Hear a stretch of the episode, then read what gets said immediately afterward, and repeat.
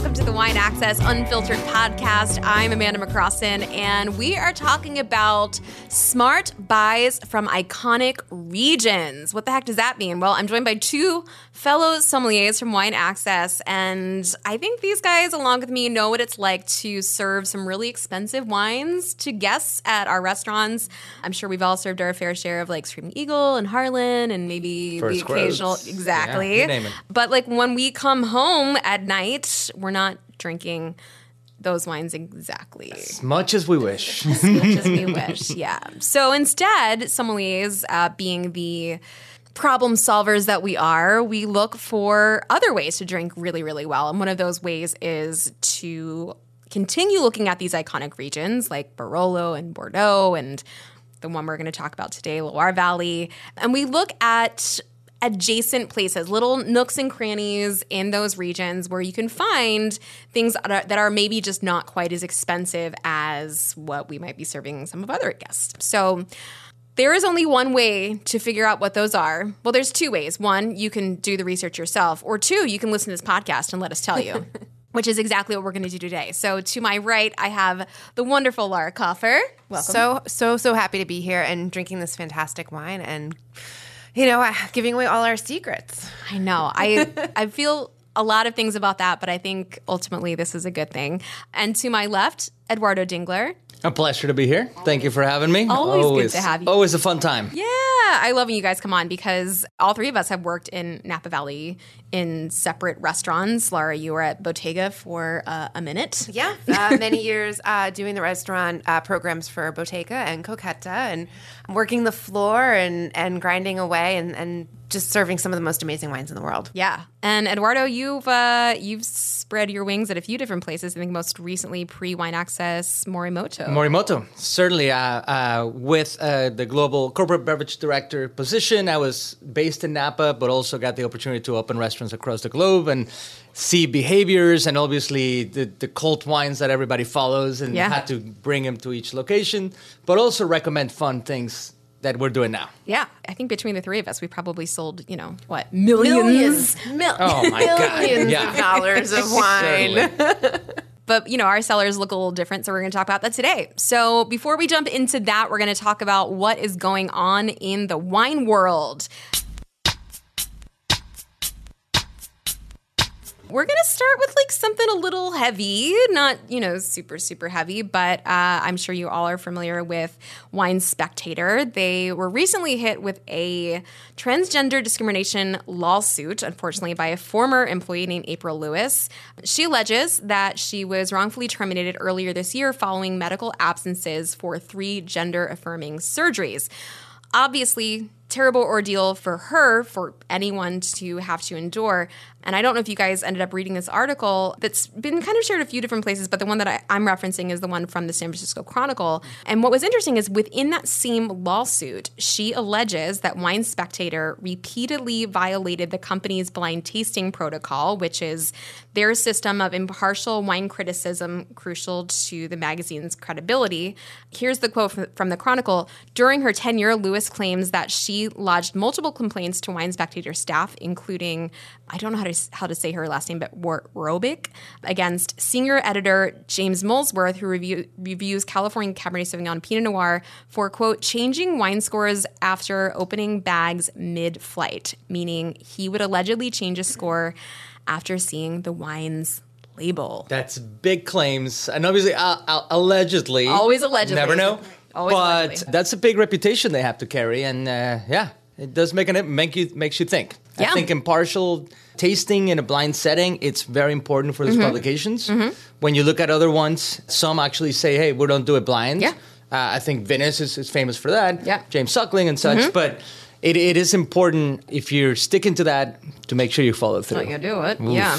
Yeah, lots of bad behavior kind of outlined here. And all this is going to play out in our own backyard because this is all filed here in Napa. That's right. Indeed. Yeah, and I think, you know, Laura, you were on the podcast when we talked about the first growths not submitting to Wine Spectator because of this blind tasting policy, and they held firm in that blind tasting policy that they were not going to go to Bordeaux as the first growers had requested to review these wines. So I don't know. I mean, again, as Eduardo said, all of this allegedly, this is a lawsuit, so a lot can happen.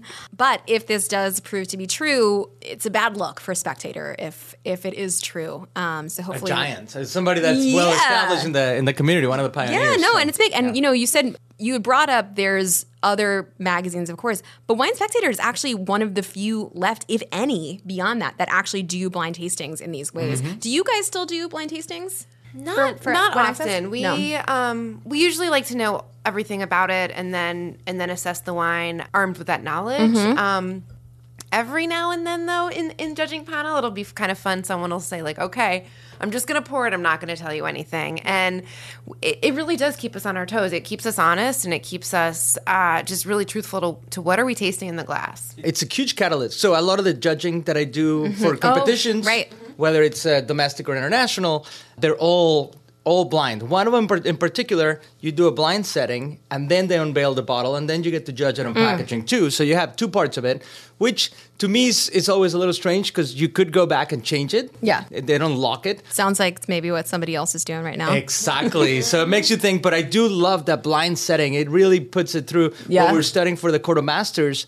We're tasting a lot of the wines. And every once in a while, we will throw one of those big California shards that everybody bashes on for its style, and it would, I mean, among sommeliers, it would throw people off. It's fascinating. You're not the first person that's told me that's happened in a blind tasting. That's interesting. I would do that for my staff for lineups. Sometimes we would all have this notion or this idea about a certain wine, and I'd hear from the staff about, oh, this is how it is. This is how it is. I'm like, and so I would decant it and bring it to lineup and say, this is something we have on the list, and let's just talk about it.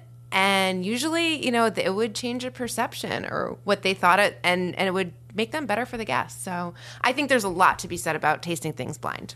And if you say you're going to taste it blind, I think you need to do that. I mean...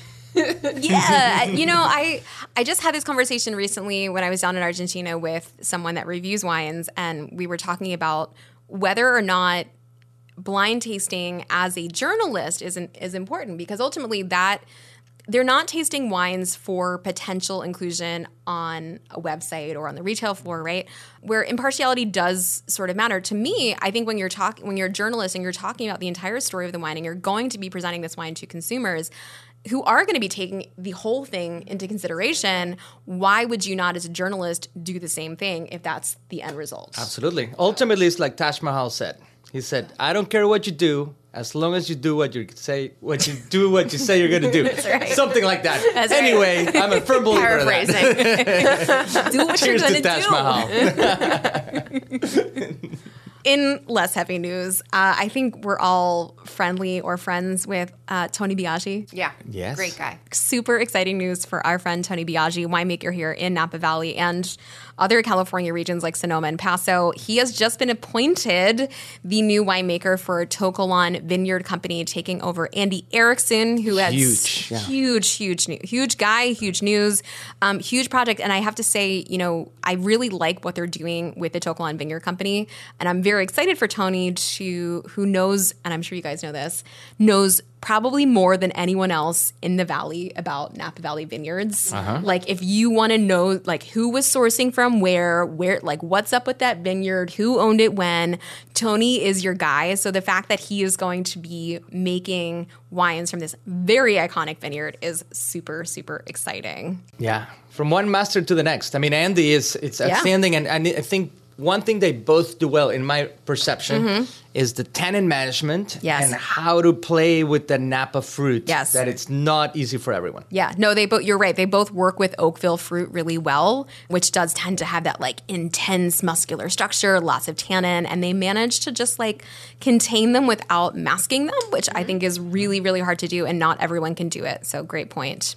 No, I'm excited. And if you want to taste any of his wines currently, he still has his own label called Patria. And he He's still the winemaker at Hourglass. And a few others. So yeah, super exciting. I love when like big changes happen like this because you get to see a different expression of really iconic vineyards. So it should be interesting. Something that was kind of fun that came across my desk was, are you all familiar with Essentia Water? It's actually one of my favorite waters. Have you seen this? I haven't seen this one. No? Okay. Yeah. So Essentia Water, you can buy it in Whole Foods. It's probably too expensive, but I buy it anyway. They partnered with House Wine to release a water and rosé combo box. So picture, like college dreams come to life, right? So picture like a big cardboard box and one half is Essentia Water. The other half is rosé. And the whole thing goes in your fridge? Or wherever, so they're not mixing it, but it's actually a bottle of each. It's like the two compartment. Exactly. So one half of the so they're separated. So one half of the box is rosé, one half is water. It's 8 standard 750 milliliter bottles of rosé, and then 32 8-ounce glasses of water. So you'll be sure to stay hydrated, or have no excuses as to not being or have a very hydrated. Odd wake up in the middle of the night. To try to get a glass of water, like, what is happening? And drink rosé. Suck down some rosé. Yeah. Brilliant marketing. And I initially was like, I don't know about all this, but I think like the more we can get people drinking wine, and the more we can co-brand with like non-wine companies, I think the better off we're going to be. So I would try it. I would, I actually just did a TikTok video or an Instagram video on what's called a double bagnum. Have you heard of this? No, I missed this. How did I miss this? Different wines. No, it's like picture like a giant Capri Sun pouch. Yeah. So it's a double bagnum, of, of rosé. So it's 4 bottles in there, and it just like lives in your fridge. There's a little spout on it. And so I love these like alternative packaging formats. Hey, speaking about your recent postings, I love the one about orange wine versus rosé. Yes. Fascinating. Shared it. Thank you very much. I think there's a lot to be said in there. Speaking of rosé. So.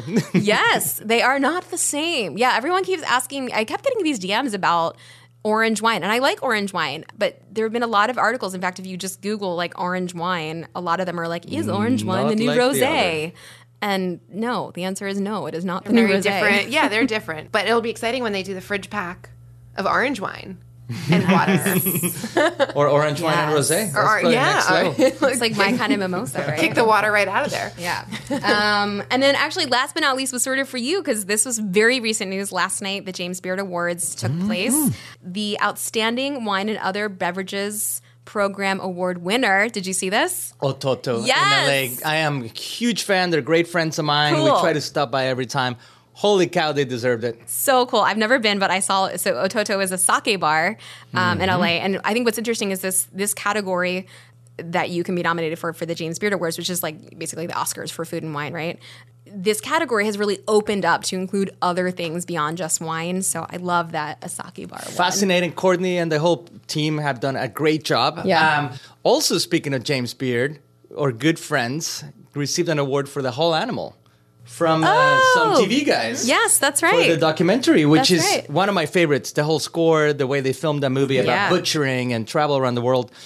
I'm a huge fan. Needs to be said. And also, like, if James Beard Awards are not on your radar in general, like, a great way to research new restaurants and programs and people and books. Cookbooks and TV shows. And it's just, like, kind of anything kind of food and wine world. Yeah. But you're right. It's like the Oscars for the culinary world. Yeah. Also, shout out to my hometown of Philly, which took home 3 major awards. Ooh, nice. So yeah, one of my favorite restaurants. Well, 2 of my favorite restaurants. Which ones? 3 of them. Friday, Saturday, Sunday took Outstanding Restaurant, which you have to be open for like 10 years. That's actually the second restaurant that I know of in Philadelphia to take home that award, which is not an easy one to do. Cool. So the first was Zahav, the Israeli restaurant from Michael Solomonov, and then Friday, Saturday, Sunday.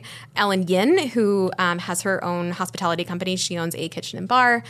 She won. Love that place. And then also one of my favorites that I've been championing forever and ever and ever is Kalaya, which is a wonderful, wonderful Thai place in Fishtown in Philly. So to add to the list. Yes. The tour we're working on. I know. Hopefully. We got to get you guys down Time to get Philly. Back to Philly. Ooh. That's right. So that's what's going on in the wine world. If you want to hear more about what's going on in the wine world, you should definitely like, subscribe, and review this podcast, because That is how our bosses let us keep doing this. Thumbs Seriously. Up. Yeah. It really helps us. So if you have not done so already, please go ahead and do that. And then also, since you're probably, if you're watching this right now or just listening to us chug our wines in this show, this is your cue to sign up for our accompanying wine club. We have a wine club. It's called the Wine Access Unfiltered Podcast Wine Club. It's a really original name, crushing it in that department, but it is original wine. So we always select four wonderful wines with the help of these guys. It is a labor of love. Someone's got to do it. I mean, we do taste and talk about a lot of wines, and we narrow it down. It really, like, the cream really rises to the top for these selections, and I was excited when we tasted this wine the first time around. I'm excited to have it in my glass again. I'm excited to throw a few more bottles into my shopping cart. It's sold out, Laura. Oh, no. I only know that because I wanted to do this thing. It went fast. It went really fast, yeah. So there was only, we obviously allocated a portion for this wine club and then a portion to go out to non-wine club, and it's gone. Maybe it'll come back someday. If you're already in the club, you're one of the very few lucky ones. I think Eduardo and I know some people. We can work our way. So we're going to be jumping into that wine and talking about all of those smart buys from iconic regions when we come back. All right, we are back with wine in our glass. Hopefully you've got some too. And we are drinking the 2021 J. de Villebois Pouilly-Fumé from the Loire Valley. If you did not catch our Loire Valley episode with John and Reed Scupney, this would be a good moment to jot that down and revert back to it, because we're not going to dive too heavy into Loire Valley itself on this episode, but we do in the other episode. Instead, we're going to be talking about all of these regions and their little pockets within those regions that we kind of forget about, right? There's like all these little places and little wines that like sort of live under the radar. So this wine in particular, I have to say, if you haven't caught the tasting video that I did of this wine, I think Ronnie, who does all the social, was like super excited about my tasting video because I went nuts for this wine when I was tasting it. I love this. And to me, this is Sauvignon Blanc coming from the region of Pouilly-Fumé. And when you smell it, it's flinty and it's minerally, but it's like it also like feels very sun-kissed. So it's not just one thing. Like it's many different things, and to me, I could have waxed poetic about this wine forever and ever and always. So this is all fermented and aged in stainless steel tanks. So all of that great texture that you should be getting on the palate is coming from the grape. It's coming from that really nice richness. All that flintiness is coming from Kimmeridgean soils. Exactly. Oh, mama. Exactly. So the more famous region that produces Sauvignon Blanc in the Loire Valley is, of course, Sancerre, right? We love Sancerre. We're here for Sancerre. Love Sancerre. It's a machine, marketing-wise. Sancerre really opened the way, I feel like, to a lot of Sauvignon Blanc drinkers that a lot of people don't even know Sancerre is Sauvignon Blanc. They fell in love with the region, which is so easy to fall in love with. And you see Sancerre really just cropping up. It was like became a by the glass wine, and now it's almost too expensive to be by the glass. Yes, it's getting more and more expensive, and it's getting more and more sought after. And particularly two very short vintages in this vintage that we're drinking right now, I'm not surprised this is sold out because this was such a small vintage. There were so many issues, and Sancerre has become just harder and harder to get your hands on. But Pouilly-Fumé is literally across the river.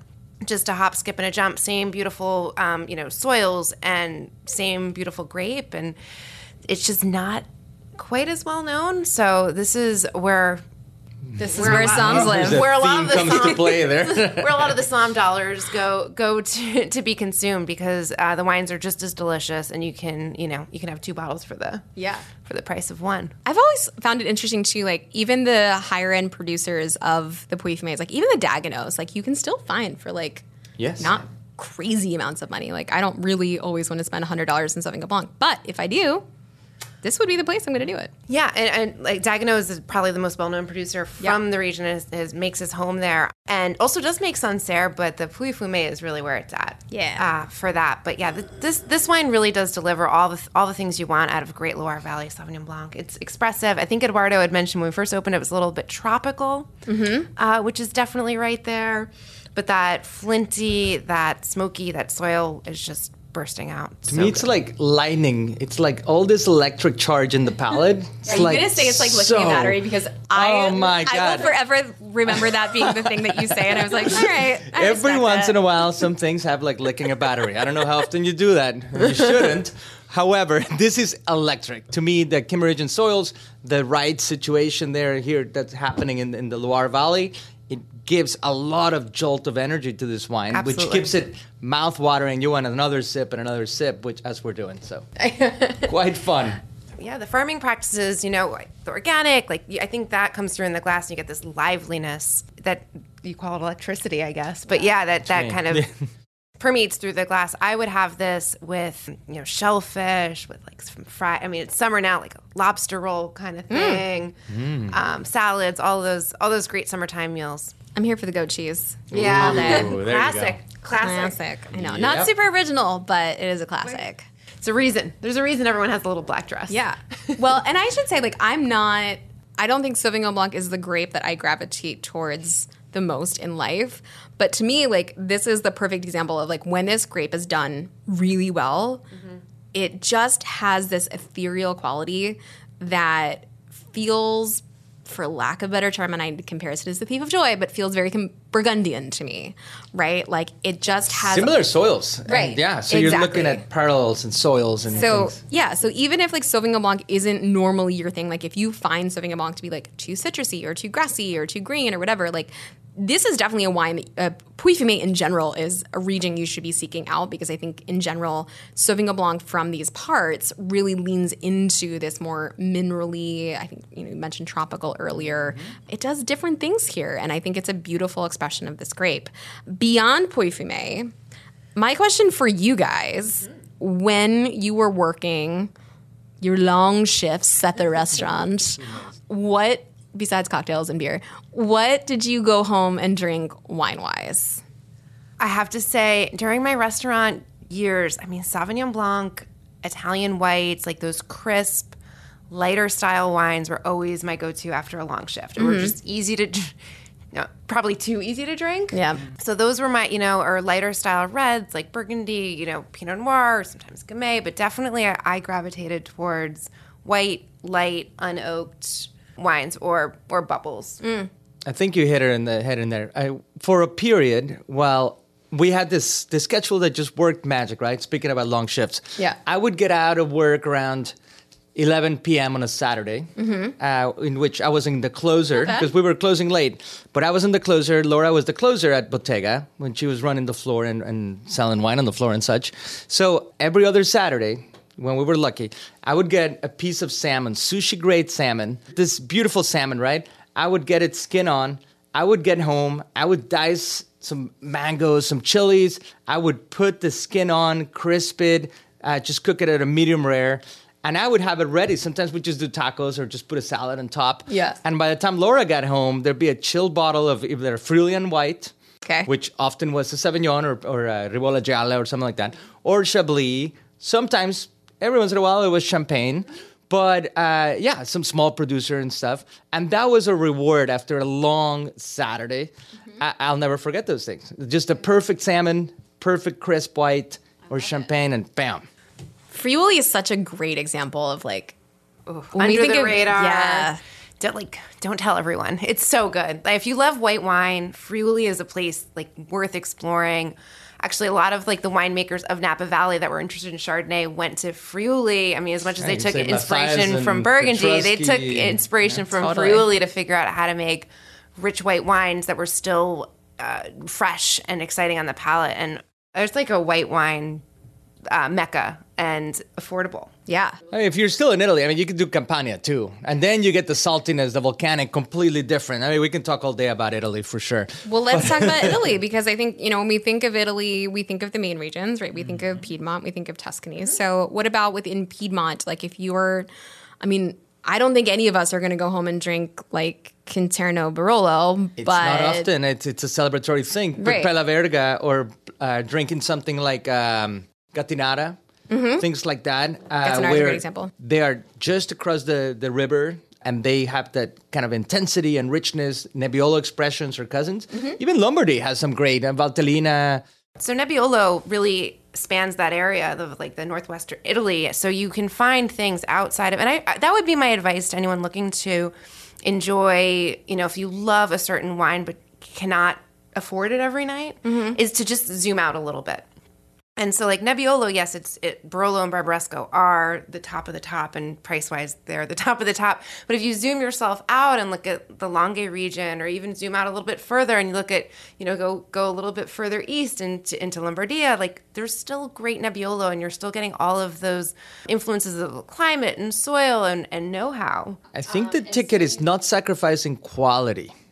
And I think that's where it is.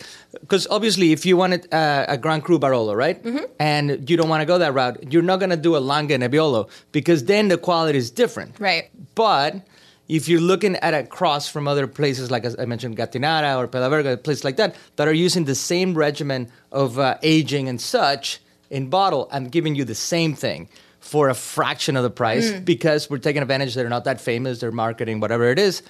Bam. Correct me, Laura. I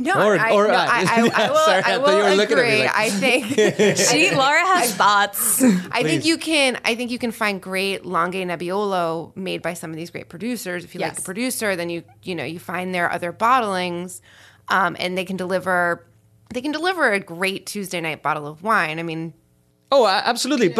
I think the point is aging the Barolo for the a Reserva Barolo needs all this time and extra aging, right? So a Langhe Nebbiolo is never going to have They're not going to be the same, but they'll still deliver the beauty of the grape in a different package, I think. Well, we're also talking about not two different things, but we're talking about like use cases, right? Mm-hmm. We're talking about Gattinara, which could be subbed in for a Barolo, mm-hmm. but then we're also talking about Langhe Nebbiolo, which is an easier drinking style, right? Intended, so you don't need to decant it. It can be drunk on a Tuesday night. It doesn't need a lot of love, a lot of finesse. But if you want to like fool someone, like if you have like your boss over for dinner and your boss is like, I only drink Concerno, and you're like, well, cool, I can't afford that because you don't pay me enough. That's when you break out something like the Gattinara, right? And so you can have these like two different examples of smart buys from iconic regions that do different things. And I think we can... I'm so glad you're here to translate for us.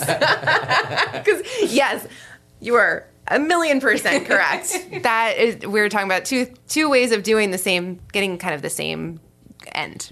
Well, because I think when we think about all of the ways in which we enjoy wine, right, it's not just Tuesday night. Sometimes it is a Saturday night with sushi grade salmon from Morimoto. Maybe I'll be so lucky. Although I can't really complain. When I worked at Press, we got stealing every night. Absolutely.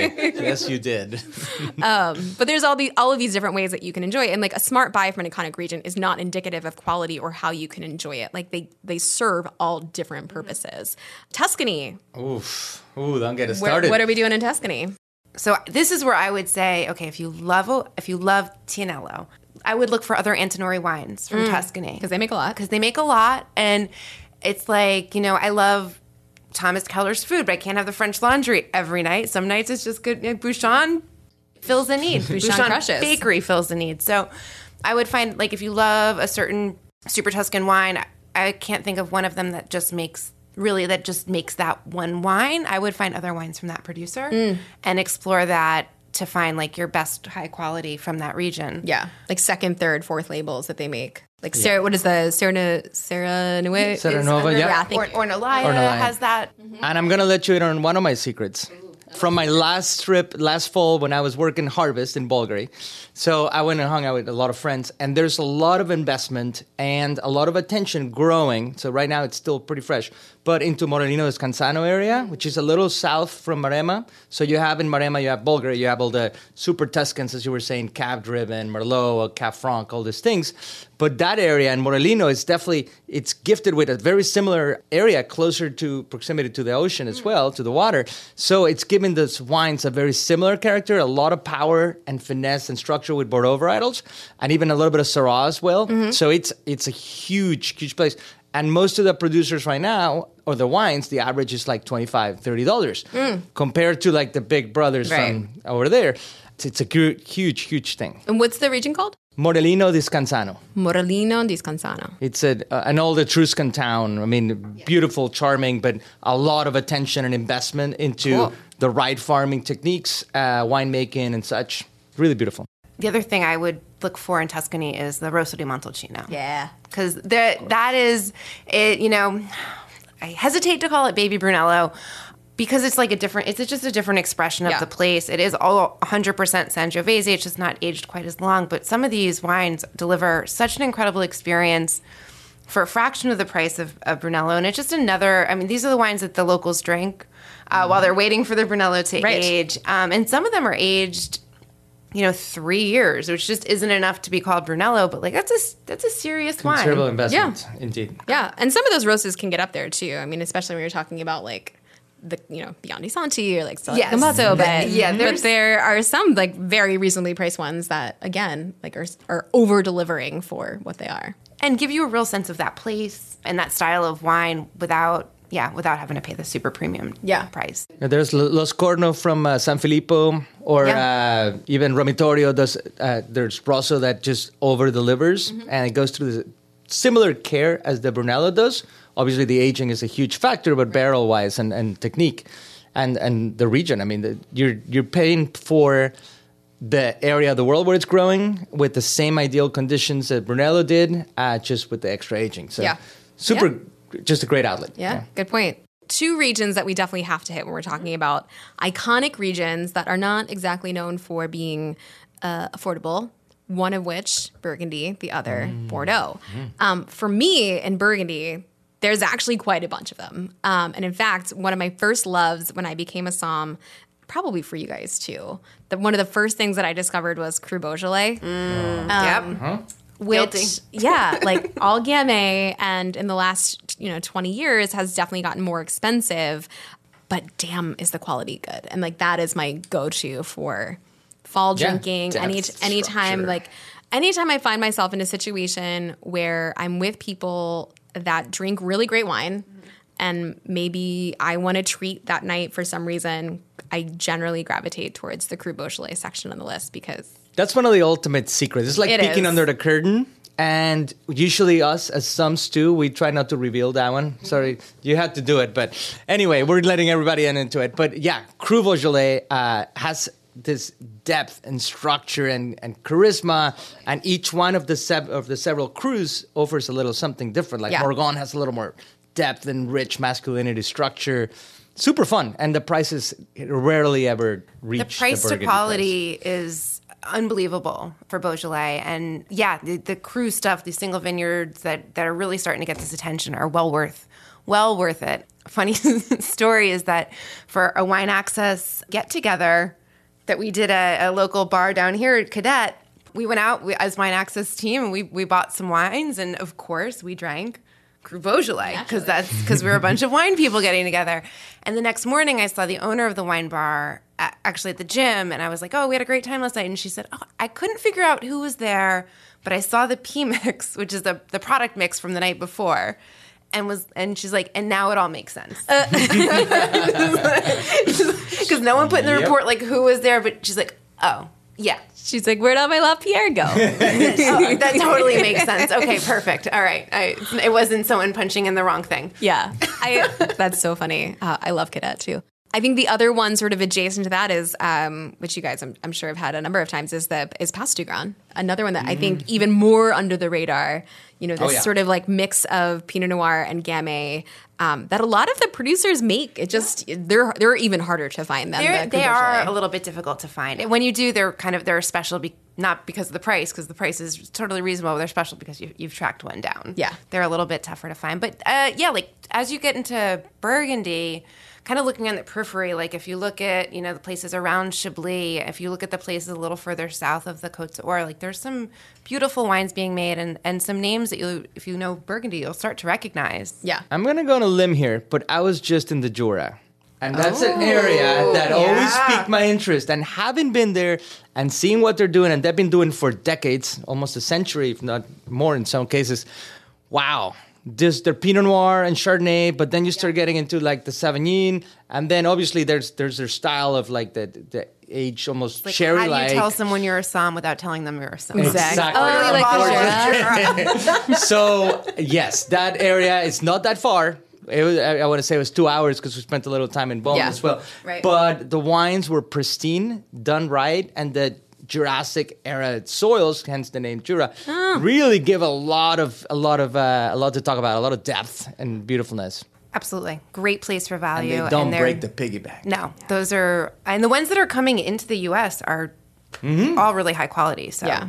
Absolutely. What about Sauvignon St. Brie? Ooh, that's a fun one. And one that Wine Access members have caught on to, I think. Ooh. Yes, we've done very well. We can't get more and more every time. We sell out almost instantly. Yeah. Yeah. So I think, and to me, it really piques my interest because I love, going back to Sauvignon Blanc, it's a chameleon. It just...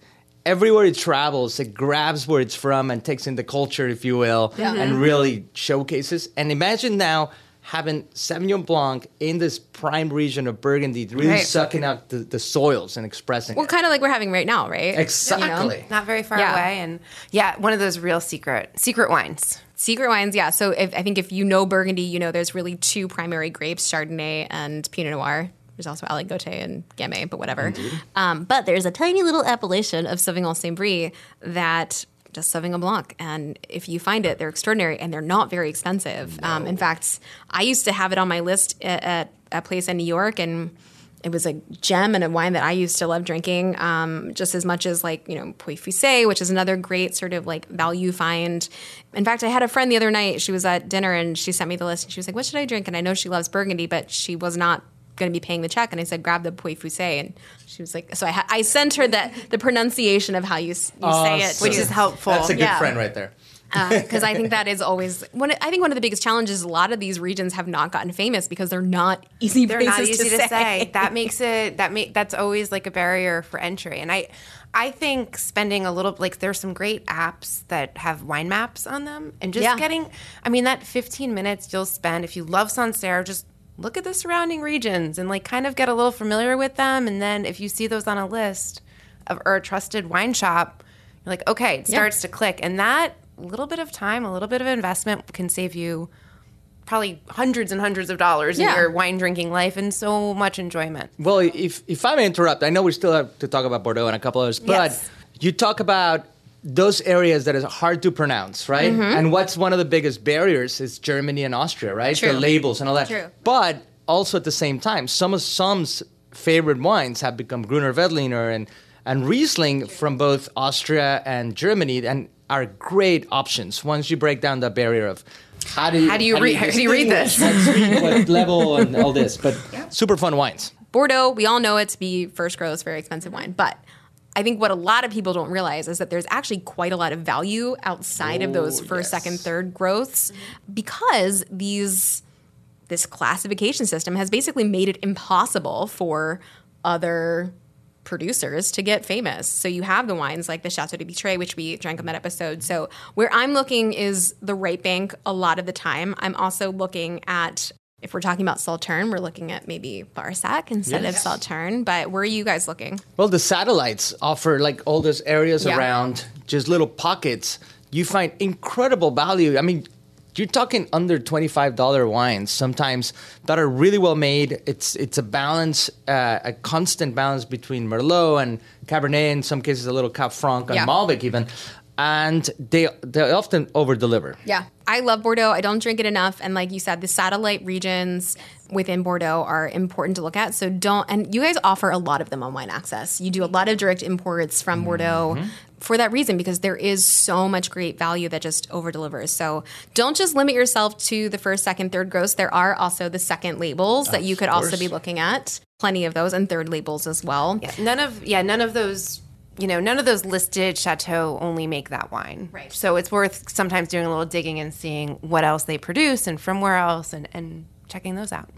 So much great information, I think. I think we over-delivered on this episode. Oh, my God. We could keep going. Maybe not as much as some of the wines that you guys are about to drink, but a lot of great buys from these iconic regions that I know we're personally fans of. Hopefully, you guys will check them out as well. Just to recap, we were drinking this delicious Pouilly-Fumé from J. de Villebois, which was... just if you're not getting lost in this right now. One more little sip. Yeah, thanks. Why not? This is it. This is the end of it, right? This is the end. We're reaching the end. Well, the end of this wine too. All right, there we can't get any. Can't even get any more. We did well. I'm really proud of us. Thank you for joining me and talking about spilling all your secrets, because which there are many. We've got more though. So more to come.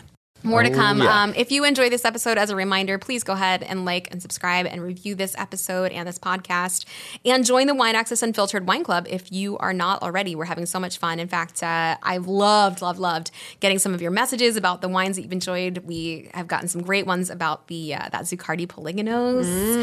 Changed a lot of people's minds on Malbec, myself included. So we're having a lot of fun with that. So go ahead and join that. The link is in the description below. Guys, I hope to see you all soon. And in the meantime, Laura and Eduardo, thank you for being here. Yes. Thank you so much for having us. Cheers. Thanks, everybody, for sinking in. And keep the comments coming. Yum, yum, yum. Gin.